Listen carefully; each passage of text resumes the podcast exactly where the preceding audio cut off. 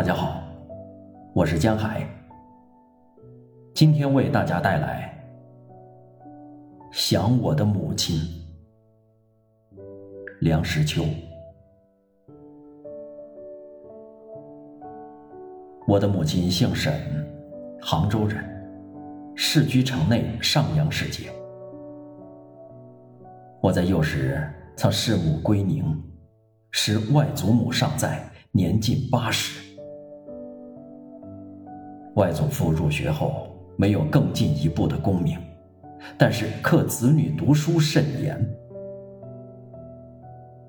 我的母亲教导我们读书启蒙，常说起她小时苦读的情形。她同我的两位舅父一起冬夜读书，冷得腿脚僵冻，却大着了衣，时以败絮，三个人身足其中，以取暖。我当时听得惕然心惊，虽不敢荒兮。我的母亲来我家时年甫十八九，以后操持家务，尽瘁终身，不负幼侠进修。我同胞兄弟姐妹十一人，母亲的蓄育之劳可想而知。我记得我母亲常于百忙之中抽空给我们几个较小的孩子们洗澡。我怕肥皂水流到眼里，我怕痒，总是躲躲闪闪，总是咯咯地笑个不住。母亲没有功夫和我们纠缠，随手一巴掌打在身上，边洗边打边笑。北方的冬天冷，屋里虽然有火炉，睡时被褥还是凉似铁。尤其是钻进被窝之后，脖子后面透风，冷气顺着脊背吹了进来。我们几个孩子睡一个大炕，头朝外，一排四个被窝。母亲每晚看到我们钻进了被窝，叽叽喳喳的笑语不停，便过来把油灯吹熄，然后给我们一个个的把脖子后面的棉被塞紧，被窝立刻暖和起来，不知不觉的就睡着了。我不知道母亲用的什么手法，只知道她塞棉被带给我无可言说的温暖舒适。我至今想起来还是快乐的，可是那个感受不可复得了。我从小不喜欢喧闹，祖父母生日照例院里搭台唱傀儡戏或滦州影，一过八点我便掉头而去，进屋睡觉。母亲得暇便取出一个大笸箩，里面装的是针线剪尺一类的缝纫器材，他要做一下缝缝连连的工作。这时候我总是一声不响地偎在他的身旁，他赶我走我也不走，有时候竟睡着了。母亲说我乖，也说我孤僻。如今想想，一个人能有多少时间可以偎在母亲身旁？在我儿时记忆中，我母亲好像是没有时候睡觉，天亮就要起来，给我们梳小辫儿是一桩大事，一根一根的梳个没完。她自己要梳头，我记得他用一把抿子蘸着爆花水，把头发弄得锃光大亮。然后他要一听上房有动静，便急忙前去当差，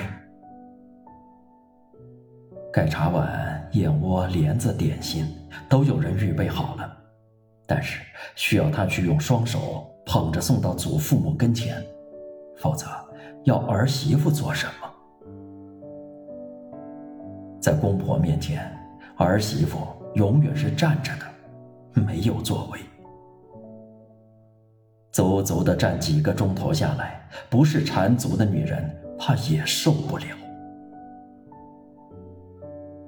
最苦的是公婆年纪大，不过午夜不安歇，儿媳妇要跟着熬夜在一旁伺候。她困极了，有时候回到房里来不及脱衣服，倒下便睡着了。虽然如此，母亲从来没有说过一句怨言。到了民元前几年，祖父母相继去世，我母亲才稍得清闲。然而主持家政教养儿女也够她劳苦的了。她抽下个几年返回杭州老家去度夏，有好几次都是由我随侍。母亲爱她的家乡，在北京住了几十年，乡音不能完全改掉。我们常取笑的，例如北京的京，他说成金。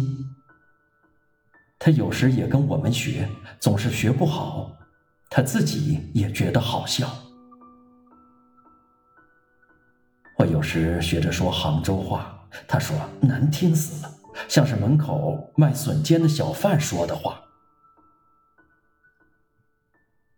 我想一般人都会同意，凡是自己母亲做的菜，永远都是最好吃的。我的母亲平常不下厨房，但是她高兴的时候，尤其是父亲亲自到市场买回鱼鲜或者其他难货的时候，在父亲特烦之下，她也欣然操起刀俎。这时候我们就有福了。我十四岁离家到清华，每星期回家一天，母亲就特别疼爱我，几乎很少例外的要亲自给我炒一盘冬笋木耳韭菜黄肉丝，起锅时浇一勺花雕酒，这是我最喜欢的一道菜。但是这一盘菜一定要母亲自己炒，别人炒味道就不一样了。我母亲喜欢在高兴的时候喝几盅酒。冬天午后围炉的时候，她常要我们打电话到长发叫五斤花雕，绿釉瓦罐，口上罩一张毛边纸，湿热了倒在茶杯里和我们共饮。下酒的是大烙花生，若是有抓空的，买些干瘪的花生吃则更有味儿。我和两位姊姊陪母亲一顿吃完那一罐酒。后来我在四川独居无聊，一斤花生一关茅台当晚饭。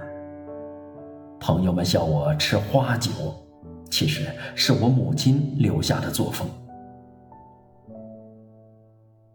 我自从入了清华以后，和母亲在一起的时候就少了。抗战前后各有三年和母亲住在一起。母亲晚年喜欢听评剧，最常去的地方是吉祥，因为离家近，打个电话给卖飞票的，总有好的座位。我很后悔，我没能分出时间陪她听戏，只是由我的姊姊弟弟们陪她消遣。我父亲曾对我说，我们的家所以成为一个家，我们几个孩子所以能成为人，全是靠了我母亲的辛劳维护。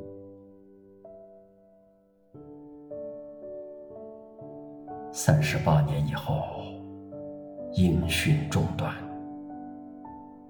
只等到恢复联系，才知道母亲早已弃养，享受九十岁。